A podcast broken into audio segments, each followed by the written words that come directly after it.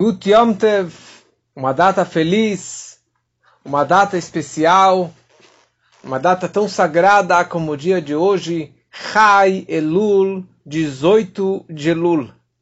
18 de Elul é o dia do nascimento das duas grandes luminárias, dos dois grandes tzadikim gigantes da nossa história, o Baal Shem Tov e o Alter Rebbe. Nesse dia, 18 de Elul de 1698, no ano Naches, Nachat, essa foi a data que o Baal Shem Tov ele nasceu. Nesse mesmo dia, 18 de Elul, com 26 anos, foi a data no qual seu grande mestre, o Ahia Shiloni, se revelou para ele, como já contamos nas semanas passadas. Dez anos depois, com 36 anos, foi quando que o Baal Shem Tov se revelou como um tzadik da geração, o líder da geração, e trazendo a Hassidut e todos os seus ensinamentos, todas as suas mensagens para o mundo. Alguns anos mais para frente, em 1745, o Alter Rebbe nasceu.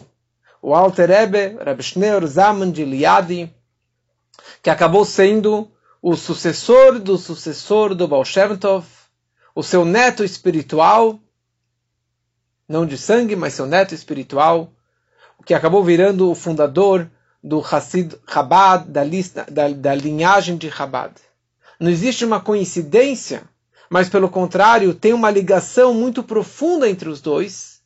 E o fato que nós comemoramos o aniversário dos dois. Mas esses dois eles fizeram uma mudança e uma grande revolução no mundo em geral, no judaísmo em particular e mais em particular no movimento da Hassidut, na revelação da Hassidut, da mística pelo mundo. Tem muitas histórias sobre os dois, já estamos agora na quarta semana de histórias sobre o Baal Shem Tov, mas eu primeiro gostaria de escrever um pouquinho da ligação entre esses dois grandes mestres nesse dia tão sagrado, qual o trabalho e a novidade do Baal Shem Tov, qual é o trabalho e a novidade do Alter Rebbe, e qual é a ligação entre os dois. Lechaim, Lechaim, que a gente possa Lechaim, um dia como esse de Chai Elul, que a ideia de Chai é trazer vida para a nossa vida, vida para o nosso trabalho de Elul.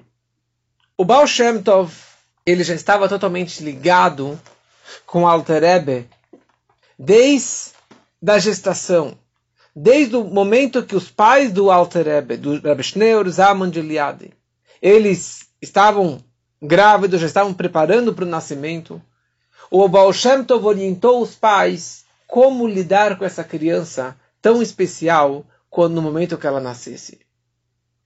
No momento que o, que o Alter Rebbe estava nascendo, Schneur Zaman, o pequeno Schneur Zaman estava nascendo, em Chai Elul de 1745, o Baal Shem Tov, na sua cidadezinha de Mezebuz, ele estava extremamente feliz, animado, alegre, e ninguém sabia o porquê. E ele fez um Yom Tov, ele cantou, ele foi Hazan, na frente de todo mundo e fez músicas especiais como se fosse um Simchat Torah, como se fosse uma data tão, tão especial e ninguém sabia o porquê dessa grande comemoração. E daí o Baal Shem Tov, ele conta para os alunos que neste momento acabou de nascer uma Neshama Hadashah, uma nova alma. Uma alma nova. Calma aí. Alma nova, tá bom, todo dia nasce almas novas. Não. Uma alma nova significa uma alma que nunca desceu ao mundo até então. A minha alma, a tua alma e todas as nossas almas já são Gilgulim, já é uma reencarnação, já é uma segunda vida, uma terceira vez, uma quarta vez, quinta vez, não sei quantas vezes, que a nossa alma voltou para esse mundo para cumprir uma missão, cada vez para cumprir uma nova mitzvah, uma nova missão, até essa alma concretizar a sua missão neste mundo material. E o Alter Rebbe foi uma alma nova, uma alma que nunca desceu neste mundo até então. E está explicado uma coisa interessantíssima sobre esse conceito de ser uma alma nova, uma Neshama Hadashah. Porque todas as almas judaicas, as 600 mil almas matrizes, estavam incluídas dentro da alma de Adão, Adam Arishon. Ele tinha uma alma judaica, que dentro dela estavam é, tinham 600 mil alminhas. E com o passar dos séculos e dos milênios, essas almas vão se revelando e vão descendo para o mundo. E cada uma vai cumprindo a sua missão em determinadas vezes que ela precisa vir ao mundo. Um, uma Neshama Hadashah, uma alma nova significa uma alma que não estava inclusa, não estava contida dentro, dentro da alma de Adão, dentro de Adam Arishon. É uma alma que estava acima dessa mega alma de Adam Arishon. E que está acima de todas as outras almas que vieram dessa alma de Adam Arishon. Todas as outras almas partiram desse momento, mas desse de Adam Arishon. Um, e essa alma, na verdade, ela, ela foi criada no Gênesis, ela foi criada por Deus desde do, do, da, da, criação do mundo. Um, e no momento que Mashiach chegar, que seja muito em breve, no sétimo milênio, todas as almas que, for, que vieram de Adam Arishon, elas vão se coroar, elas vão se embelezar com essas almas tão especiais, com essa alma nova e que nós saibamos a última alma que veio para o mundo a última alma nova que veio ao mundo foi a alma do Alter Rebbe, do primeiro Rebbe de Chabad. E o Baal Shem Tov orientou os pais como lidar com essa criança, como orientar, como educar essa criança que já nasceu um garoto prodígio. Talvez um dia eu faça um ciclo de aulas sobre histórias do Alter Rebbe, da mesma forma que estamos fazendo sobre o Baal Shem Tov. Mas agora não é o momento de entrarmos em todas as histórias dele. Talvez daqui a alguns meses façamos esse, esse curso. Mas o, o Baal Shem Tov orientou os pais que não contassem para o Alter Rebbe sobre a existência do Baal Shem Tov. Ele não queria, na verdade, que o Alter Rebbe seguisse as orientações e os caminhos e os estudos do Baal Shem Tov, porque assim ele já foi orientado desde bebê ele desejava que isso viesse por conta própria, por espontânea vontade. E mais para frente, na juventude, o Alter acabou descobrindo o Baal Shem Tov e acabou seguindo e virando um grande sucessor, um grande é, seguidor do Baal Shem Tov. Uma única vez eles se encontraram. Quando que o, Baal Shem, quando que o com três anos, em 1748, ele completou três aninhos que é a data do Apshernish, a data que nós cortamos o cabelo de um menino. E nesse dia os pais levaram, eh, a mãe levou o Alter Rebbe até Mezebush, até o Baal Shem Tov. Baal cortou o cabelo dele, deu uma brachá para ele, mas não falaram para o garotinho quem era o Baal. Falaram simplesmente é o Zeide, é o vovô, mas não falaram o nome para que ele realmente não tivesse nenhuma tendência, nenhuma atração pelo Baal e sim que ele viesse por conta própria. Qual a diferença do Baal e antes do Baal Shem Tov? Qual foi a grande novidade que o Baal Shem Tov trouxe ao mundo? O Baal Shem Tov, ele fundou, ele criou a Hassidut. Hassidut. O nome que nós conhecemos como Hassid, Hassidim, Hassídico, Hassidut, vem tudo da mesma raiz Hassid. O nome Hassid significa alguém de Chesed, de bondade, pessoa bondosa. Hassid vem da palavra, representa uma pessoa que ela faz lifnim meshuratadin, além da lei, além da obrigação, além do que Deus ordena, do que a lei ordena uma pessoa dedicada. Ele ama tanto a Deus, tanto a Torá, que ele faz além daquilo que foi estipulado para ele. E o Baal Shem Tov, ele desenvolveu a Hassidut. A Hassidut significa uma adaptação do estudo da Kabbalah, ou da Kabbalah, do Zohar e da mística. Nós sabemos que o Rabbi Shimon Bar Yochai, ele escreveu o Zohar, os seus alunos escreveram o Zohar, que é a base de todo o misticismo.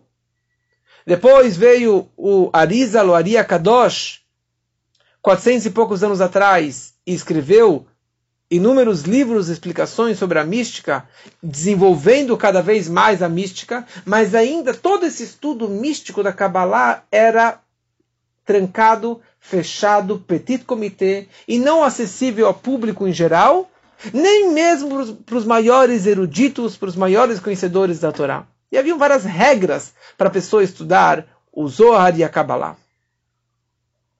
Vem o Baal Shem Tov e ele cria a Hassidut.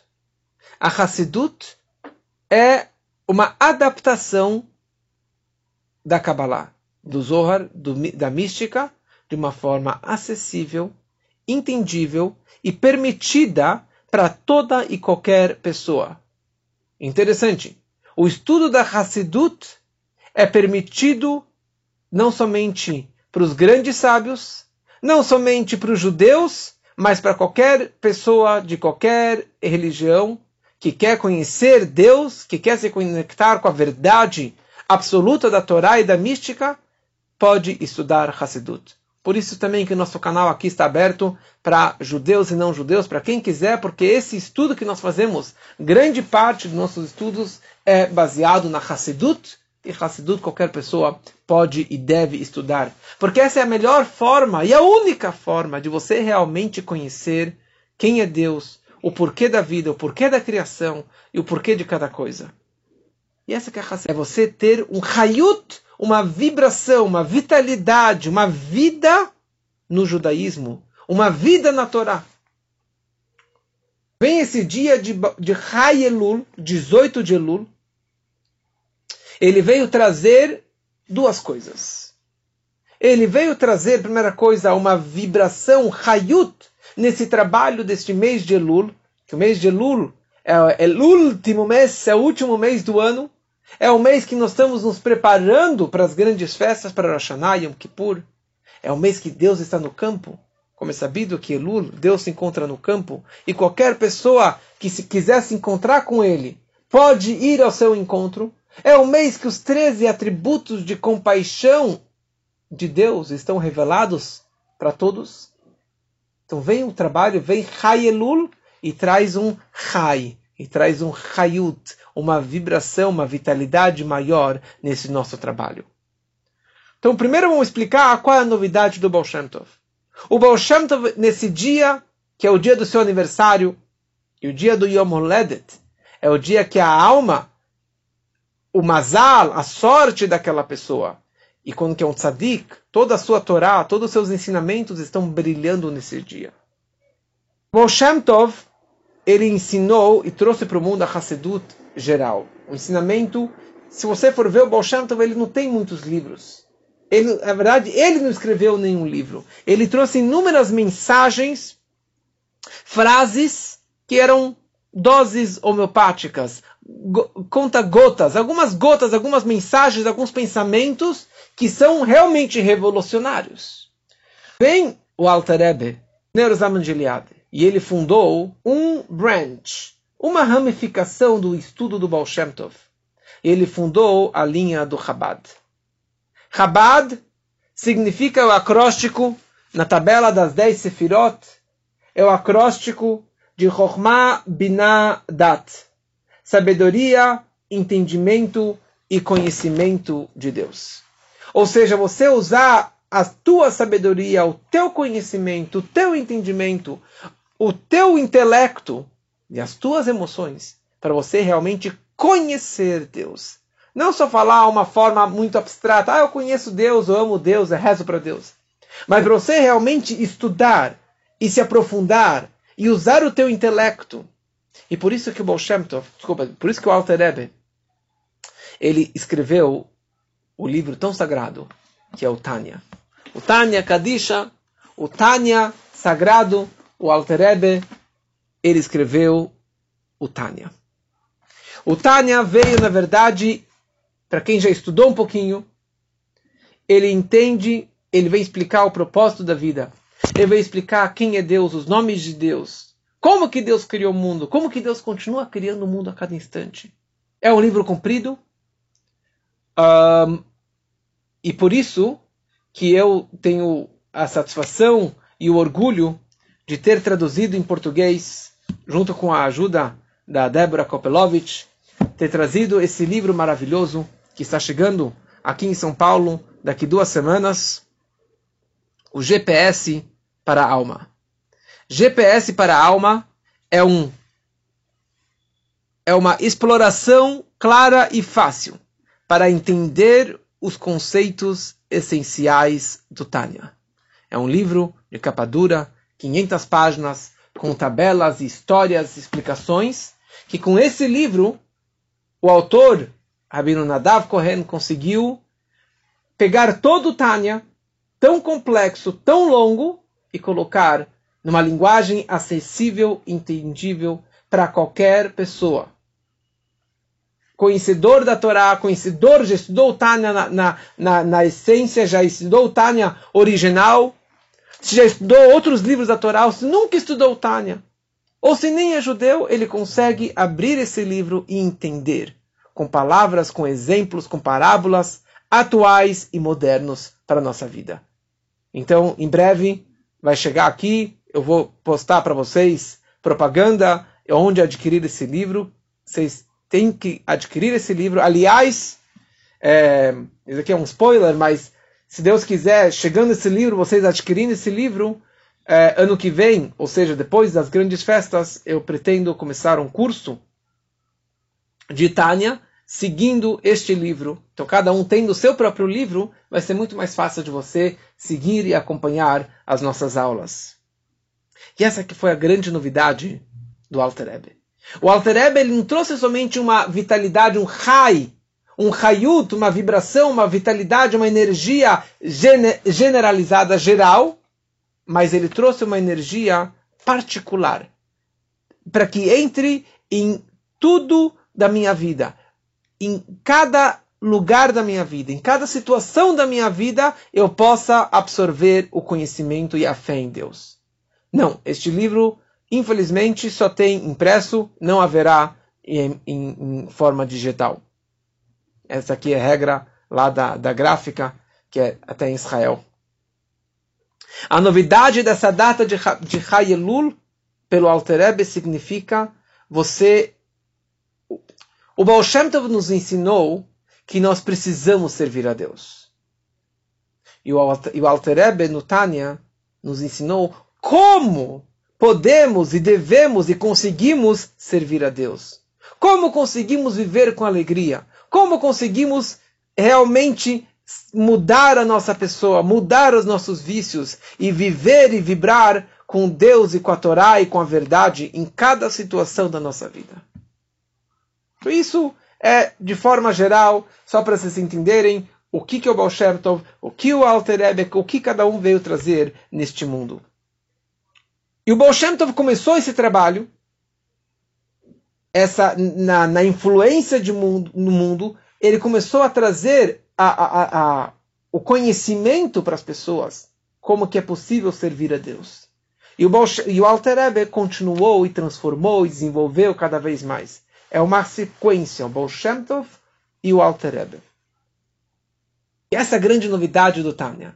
O Tânia nos ensina como que a criação do mundo é a cada instante. Não é que Deus criou o mundo há 5.700 e quase 83 anos e parou por ali. O Alter Rebbe nos ensina como que Deus ele criou e ele continua criando a cada instante. O Baal Shem Tov ele dizia sobre o mundo e sobre a criação. Ou seja, como que tudo tem uma alma. Tudo tem uma ligação com Deus. E que na verdade em Od Milvadó não existe nada fora Deus. Tudo é Deus. A pedra é Deus, o celular é Deus, o homem é Deus, a mulher é Deus. A... Cada criatura tem uma faísca, um pedaço de Deus. Ou seja, até o Baal as pessoas achavam que Deus estava nos céus e o homem e a, e, a, e, a, e, a, e a fisicalidade independente de Deus. Eu faço da forma que eu bem quiser. Sim, Deus é todo-poderoso, mas não existe a providência divina particular, a Hashgaha Pratit. O mundo é separado, o mundo é morto. Eu posso eu estudar a Torá, eu seguir as leis, mas eu sou eu e a Torá é a Torá.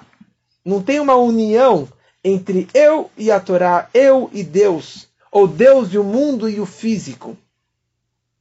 E o Baal ele nos ensina como que precisamos revelar a presença divina em todo lugar, em toda situação, em cada criatura.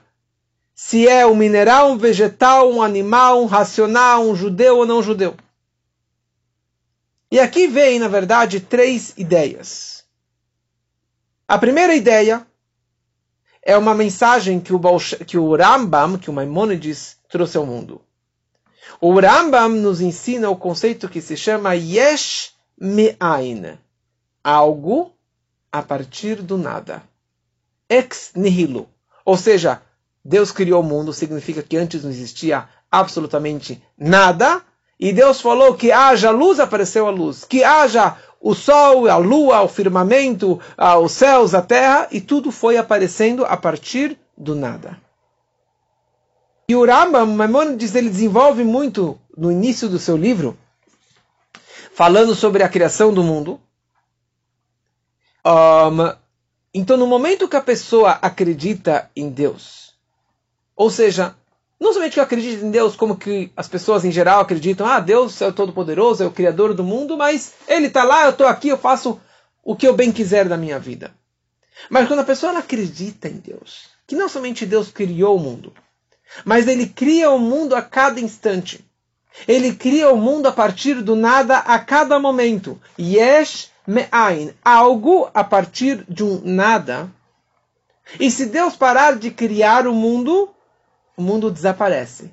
Não é que vai mudar, vai transformar. Se Deus parar de falar o teu nome a cada instante, o nome do mundo de cada criatura, aquela criatura ela desaparece. Porque Deus criou o mundo a partir da sua fala. Então essa foi a novidade que o Maimonides trouxe ao mundo. Número 2. Vem o Bolshem Tov e traz uma grande novidade. Que a criação do mundo não é somente há 5.783 anos, mas Deus ele criou o mundo a cada instante, cada momento, cada milésimo. Deus ele criou e continua criando a cada instante. E isso o Alter Ebe, ele desenvolve no Tânia.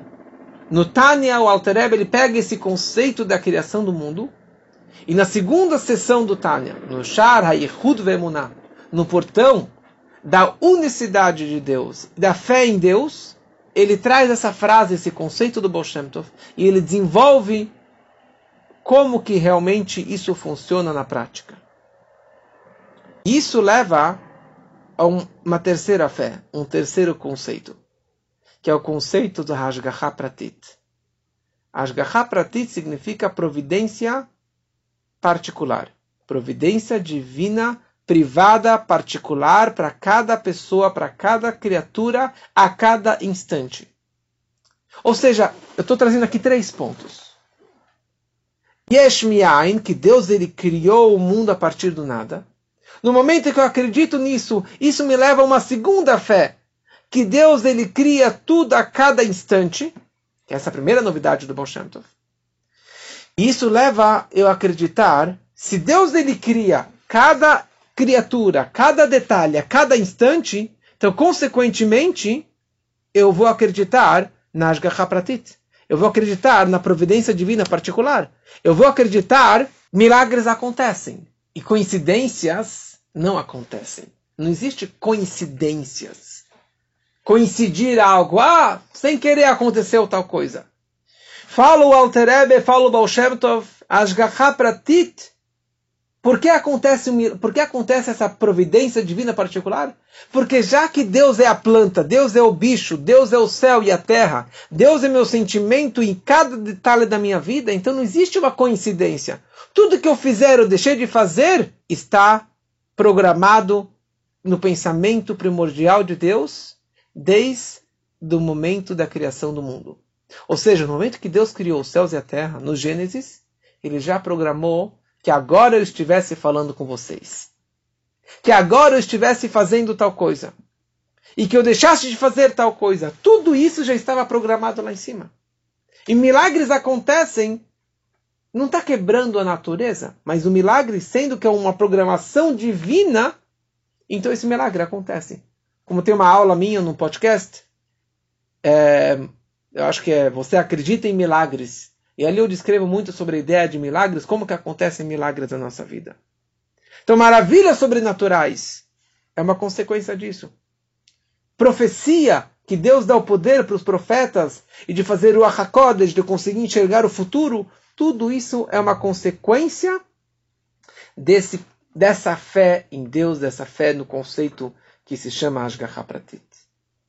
Então, até o Baal Shem Tov, esse conceito da Ashgaha Pratit, como um amigo costuma brincar, ele fala as garrafas para ti, né? As garrafas, quer dizer, cada detalhezinho para ti, para você, é Ashgaha para ti, realmente para ti, para você, na tua vida.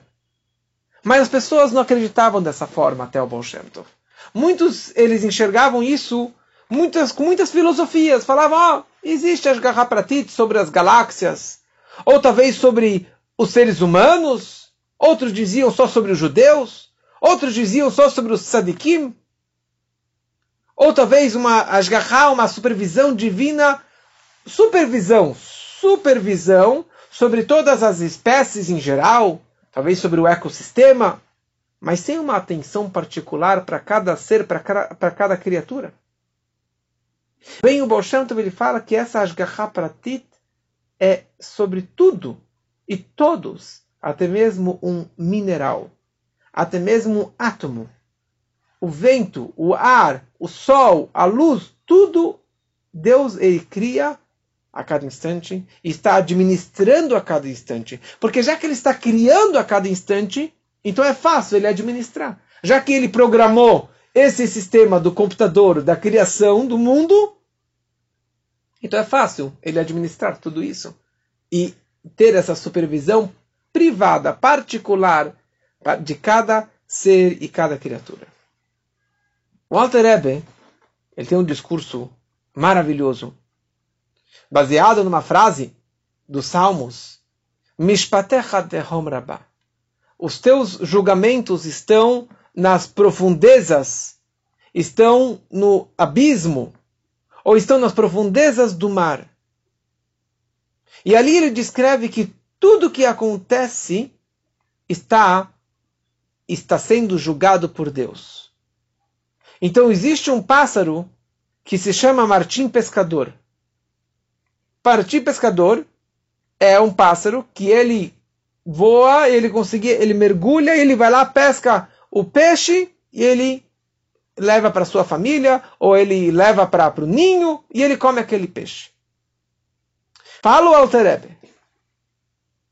Este peixe está sendo comido, devorado por esse pássaro, neste instante, primeira coisa, ele está sendo castigado, ou seja, terminou a, a, a vida desse peixe, foi determinado por Deus que bem este peixe morresse, e que ele fosse, na verdade, comido exatamente por este pássaro, neste exato momento neste exato lugar. Eu tenho um podcast também que eu descrevo exatamente sobre essa história, a ideia das coincidências. E se você quiser escutar depois, fazendo propaganda aqui, chama Coincidências Não Existem. Coincidências não existem. E ali descreve exatamente essa história, como que Deus programou que esse pássaro pescasse exatamente este peixe. E não existe uma coincidência. E o Baal Tov, ele não criou esse conceito da Ashgaha Pratit, mas ele foi o grande marqueteiro.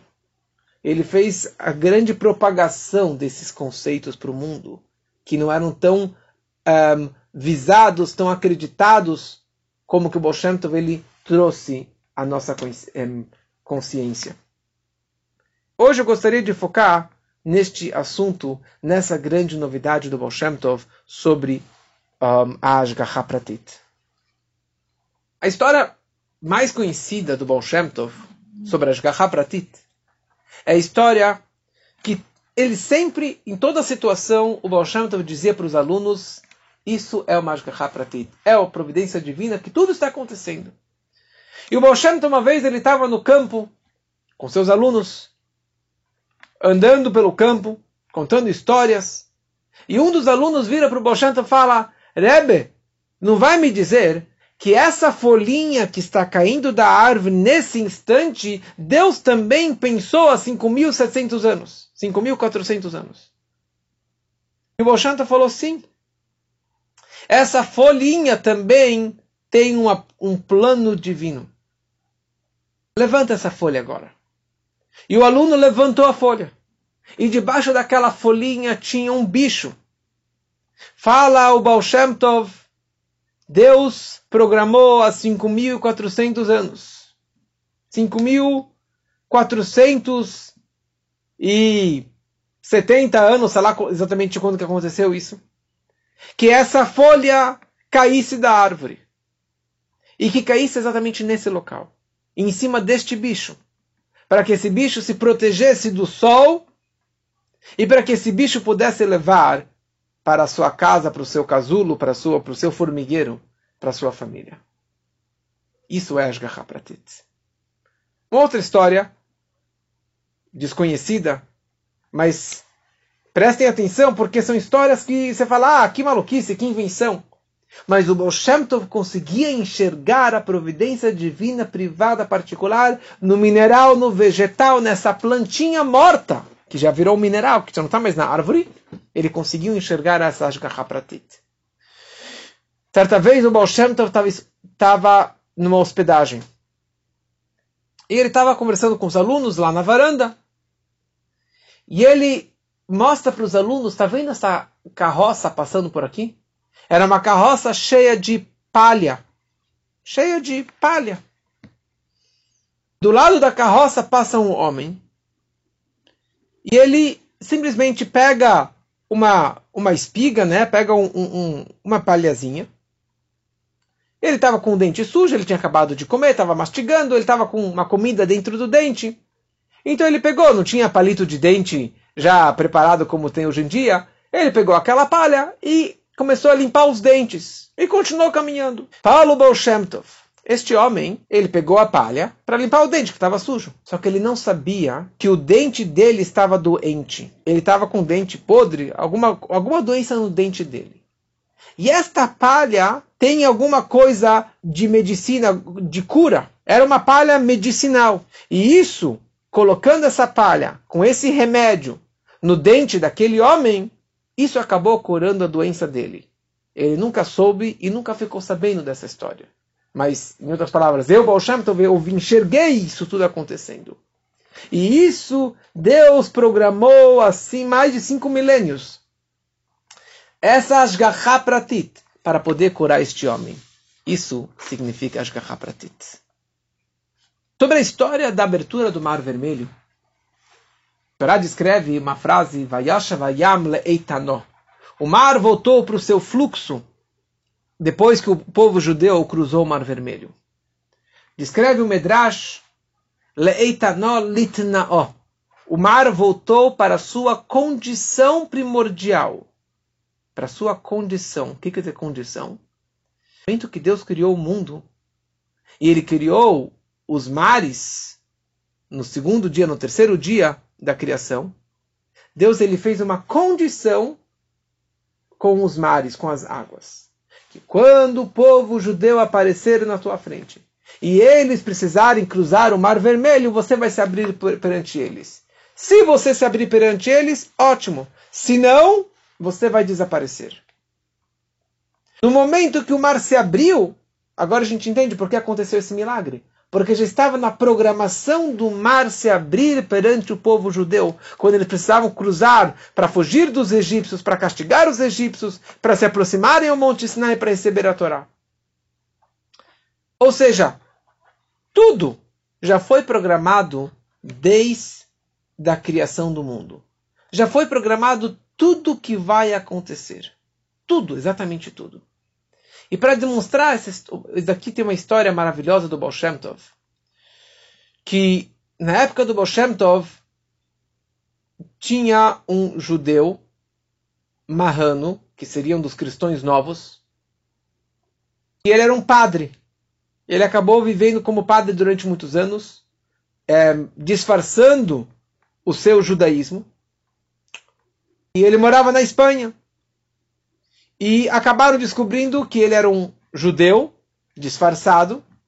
E, infelizmente, eles queimaram centenas ou milhares de judeus lá no Alto de Fé, naquelas fogueiras em público, em praça pública, todo um evento, todo mundo ia assistir, queimar um judeu que fingiu é, ser um cristão.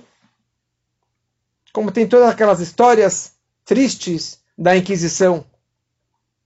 Então fizeram todo um evento e levaram este judeu na praça pública sobre um palco e ali tinha uma grande fogueira e perguntaram se ele ia realmente renegar a fé dele. Ele falou: sou judeu e ele estava prestes a ser jogado na fogueira. Amarraram ele, estavam prestes para jogar na fogueira e naquele exato momento aconteceu um terremoto. A terra estremeceu, todo mundo caiu e caiu pedras e caiu montanhas, sei lá o que mais, e caiu um toró uma história verídica. Centenas de pessoas morreram naquele momento e aquele homem, aquele judeu, ele conseguiu se soltar das cordas e não tinha mais ninguém para segurar ele, ninguém estava assistindo ele. Ele conseguiu fugir e fugiu da Espanha e salvou a sua vida. E ele ficou com uma dúvida na cabeça. Eu continuo sendo um marrano, disfarçando o meu judaísmo? Ou eu volto a ser a partir deste momento eu volto a ser um judeu devoto seguindo a religião judaica. Mas ele tinha uma grande dúvida na cabeça dele. E a dúvida dele era: com certeza isso foi um milagre. Não tem dúvida que foi um milagre que aconteceu. Não foi uma coincidência. Mas será que esse milagre aconteceu só para mim? E tudo que aconteceu foi uma coincidência? o fato que veio o terremoto, o fato que todo mundo morreu, será o que mais eu consegui escapar? Ou se tudo que aconteceu naquele instante, tudo já estava programado por Deus para pelo meu benefício. Ele não estava entendendo como que acontecia, como que aconteceu todo esse esse esse esse esse aconteceu, como aconteceu essa essa história maluca. E ele foi para muitos líderes, para muitos guidolim, para muitos tzadikim perguntar mas nenhum conseguiu realmente satisfazer a sua grande dúvida. Até que ele acabou chegando em Mezebush, ele foi visitar o Baal Shem Tov. Ele viu falar da grandeza do Baal Shem Tov, ele foi visitar o Baal Shem Tov. Ele chega no Baal Shem Tov, o Baal Shem Tov fala para ele, vai perguntar para o meu aluno que está lá no estábulo. Tá bom? E no estábulo, ele chega lá no estábulo, ou seja, até mesmo os alunos do Baal Shem Tov que cuidavam dos cavalos conseguiam responder perguntas tão profundas como essas. E este homem, ele vai até o estábulo, e tinha um homem, um Hassid do Baal Shem Tov, cuidando dos cavalos. E ele chamava Reb Velvel Jitomir. Reb Velvel da cidade de Jitomir. E ele perguntou para ele. Ele falou, me fala uma coisa. Me explica essa história que aconteceu comigo. E ele disse para ele o seguinte. Não somente que a Ashgaha Pratit, que a providência divina particular, ela atingiu você, mas todos que estavam ao teu redor, tudo que estava acontecendo ao teu redor, tudo estava predestinado desde a criação do mundo. Desde o momento que Deus criou o mundo, ele planejou que iria acontecer esse terremoto, essa, essa, essa, essa situação toda, para você realmente poder voltar, você ser salvo, voltar à religião judaica. Obviamente que ele, ele acatou essa explicação e ele acabou virando um judeu reveladamente voltando para a religião judaica. Neto do Baal Shem Tov, Reb Israel o Ruzhiner, Reb Israel de Ruzhin, que já contamos histórias sobre ele, ele, na verdade essa história, alguns falam que é do Baal Shem Tov, e outros dizem que é do seu neto, que chamava Israel, como já falei da outra vez, que ele tinha a mesma alma do Baal Shem Tov. Ele certa vez estava viajando, e ele estava no hotel.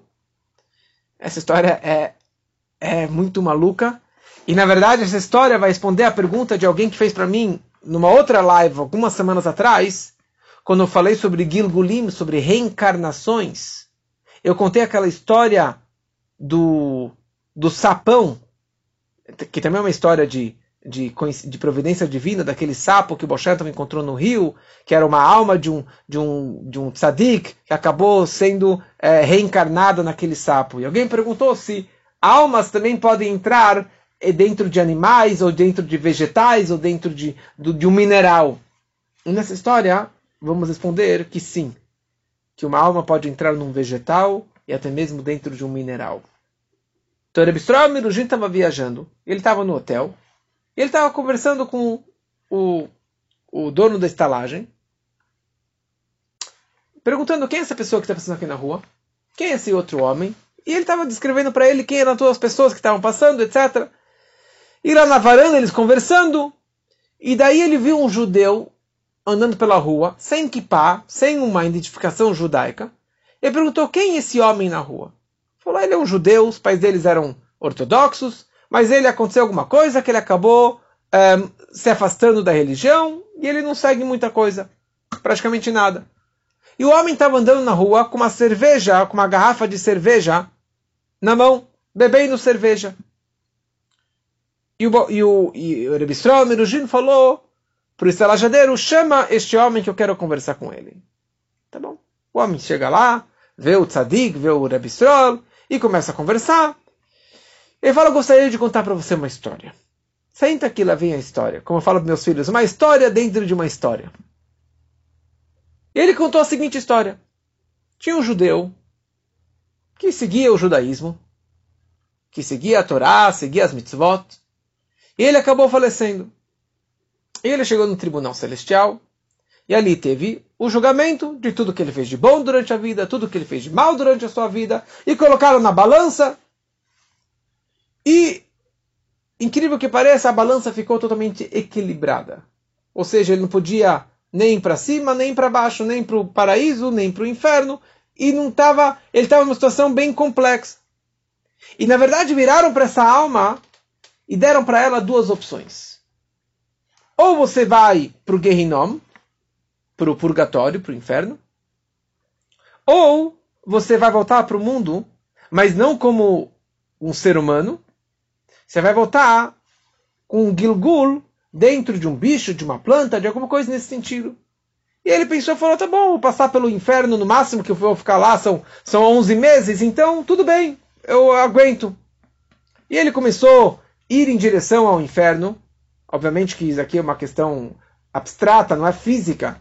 Mas, como eu já expliquei outras vezes, que o inferno significa um sentimento da alma. O vexame que a alma passa por tudo que ela fez durante a sua vida. Quando a pessoa está envergonhada, ela fica vermelha, ela fica quente.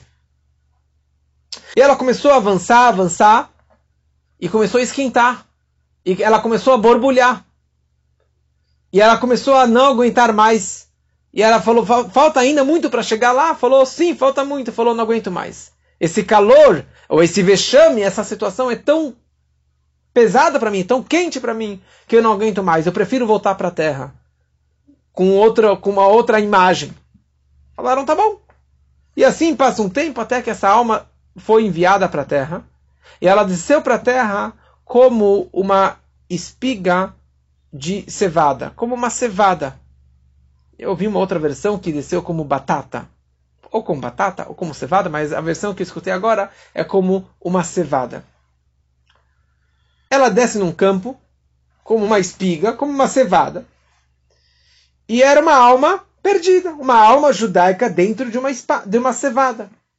E vem o vento e sopra, e várias das, das, das cevadas, ou vários desses, desses grãos acabam se perdendo e voando e morrendo junto com essa ventania. E a alma olhando falou: será que eu vou morrer já agora? E ela se segurou dentro daquela, daquela espiga e ela ficou lá mais algum tempo naquele campo. Passa um tempo e eles vão cortar o campo, cortar a cevada. Cortaram, muitas ficam caídas que nem são levadas para a fábrica e aquela espiga ela é levada para a fábrica. fazem farinha dessa cevada. Muita farinha é desperdiçada e essa farinha continua na máquina. Essa farinha, dessa cevada, foi feita cerveja. Por isso que também acho que podem fazer batata também com isso. Mas fizeram uh, batata fazer talvez vodka, né? Mas de qualquer forma, vamos contar a história que eu escutei agora e essa alma ela é preservada e ela continua avançando com a farinha, ela vira cerveja, ela continua virando ela continua viva, digamos assim, dentro daquela cerveja e são divididas em várias garrafas. E a alma o tempo todo está pensando onde que eu vou cair, o que, que vai ser da minha alma, o que, que vai ser de mim, onde que eu vou, por que, que eu desci para esse mundo? Então muita cerveja acaba caindo no chão, acaba sendo desperdiçada. E ele teve a sorte, essa alma teve a sorte de entrar dentro de uma garrafa. Agora ele pensou, quem que vai beber? Quem que vai me comprar? E são todos não judeus que vão na loja, na, na, na loja, na fábrica. Tá gostando da história, hein, Abramino? É, muitos foram lá e compraram dessa cerveja, todos não judeus, e ele ficou desesperado, falou, quem que vai, vai me beber? Será que ele vai fazer uma brachá? Será que ele vai elevar a minha alma para cima? E foi um goi, comprou aquela cerveja, comprou uma caixa, caixas de cerveja levou para o seu bar. E todo mundo que entra no bar são não judeus e compram e compram, e bebem, bebem, bebem. E no final sobrou na prateleira duas garrafas. E entra no bar um judeu sem kippah e um outro não judeu. E a alma começou a torcer Espero que eu seja comprado pelo judeu. E finalmente, quem comprou aquela garrafa foi o judeu. E o judeu ele pega aquela garrafa, ele bebe aquela cerveja sem kippah na cabeça e fez, sem fazer uma brachá. Na hora que você faz uma bênção, você está elevando aquela comida, aquela bebida para um descanso final. Como a história do sapo, que fazendo a brachá, o sapo se elevou, a sua alma se elevou e voltou para o paraíso conclui Rabi Israel Mirujin para aquele jovem sem kippah, bebendo cerveja.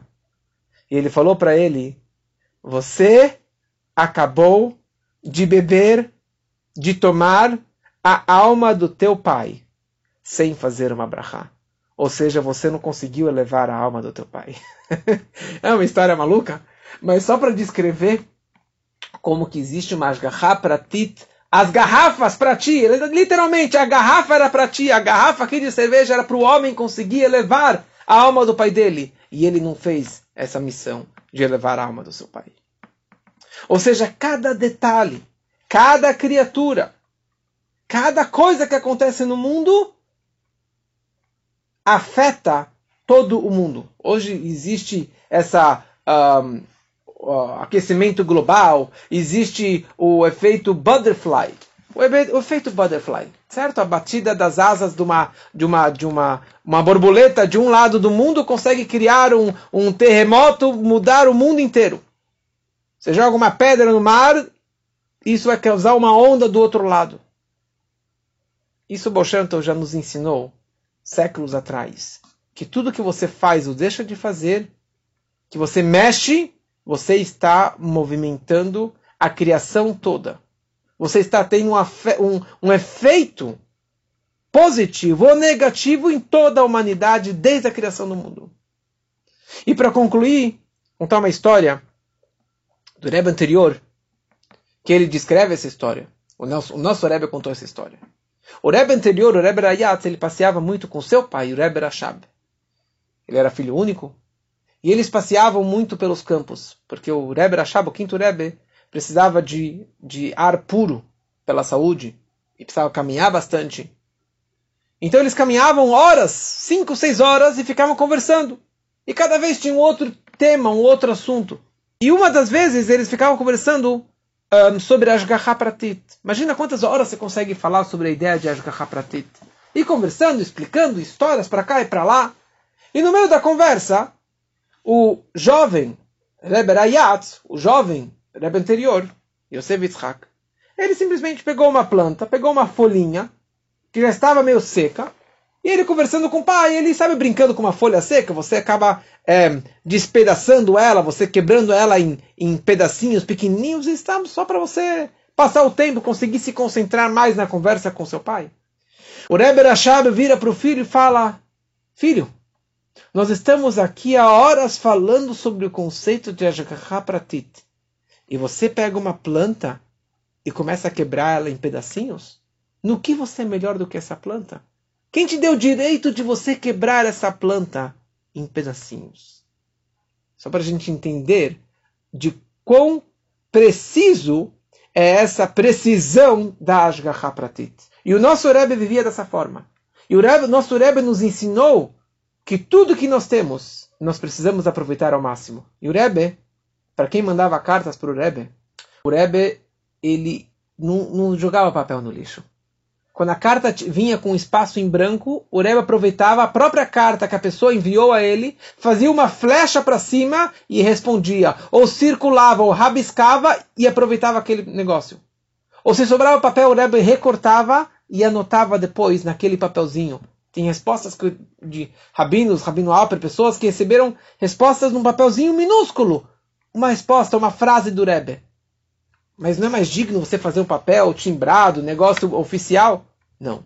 O Rebbe quis ensinar que nada pode ser desperdiçado. Isso se chama Baltashchita, uma proibição da Torá de você fazer desperdício. O lápis que o Rebbe usava, o Rebbe usava o lápis até não dar mais. E daí ele pegava um novo lápis. Que a gente possa viver dessa forma e pegar esse dia tão sagrado, esse dia tão especial, e que isso traga rai, hayut, vibração, empolgação, energia para o nosso trabalho. E que nos próximos 12 dias, que estamos agora nos aproximando para Rosh Hashanah, que agora nós temos 12 dias e cada dia é um preparo, é na verdade é um alto balanço de como que foi os 12 meses do ano passado, que a gente possa se preparar com muita energia, com muita vibração, para esse novo ano que está se aproximando e que todos tenhamos um Ktivá Vechatimat Tová Leshanat Tová com muita vibração, com muita energia. Lechaim, lechaim para todos.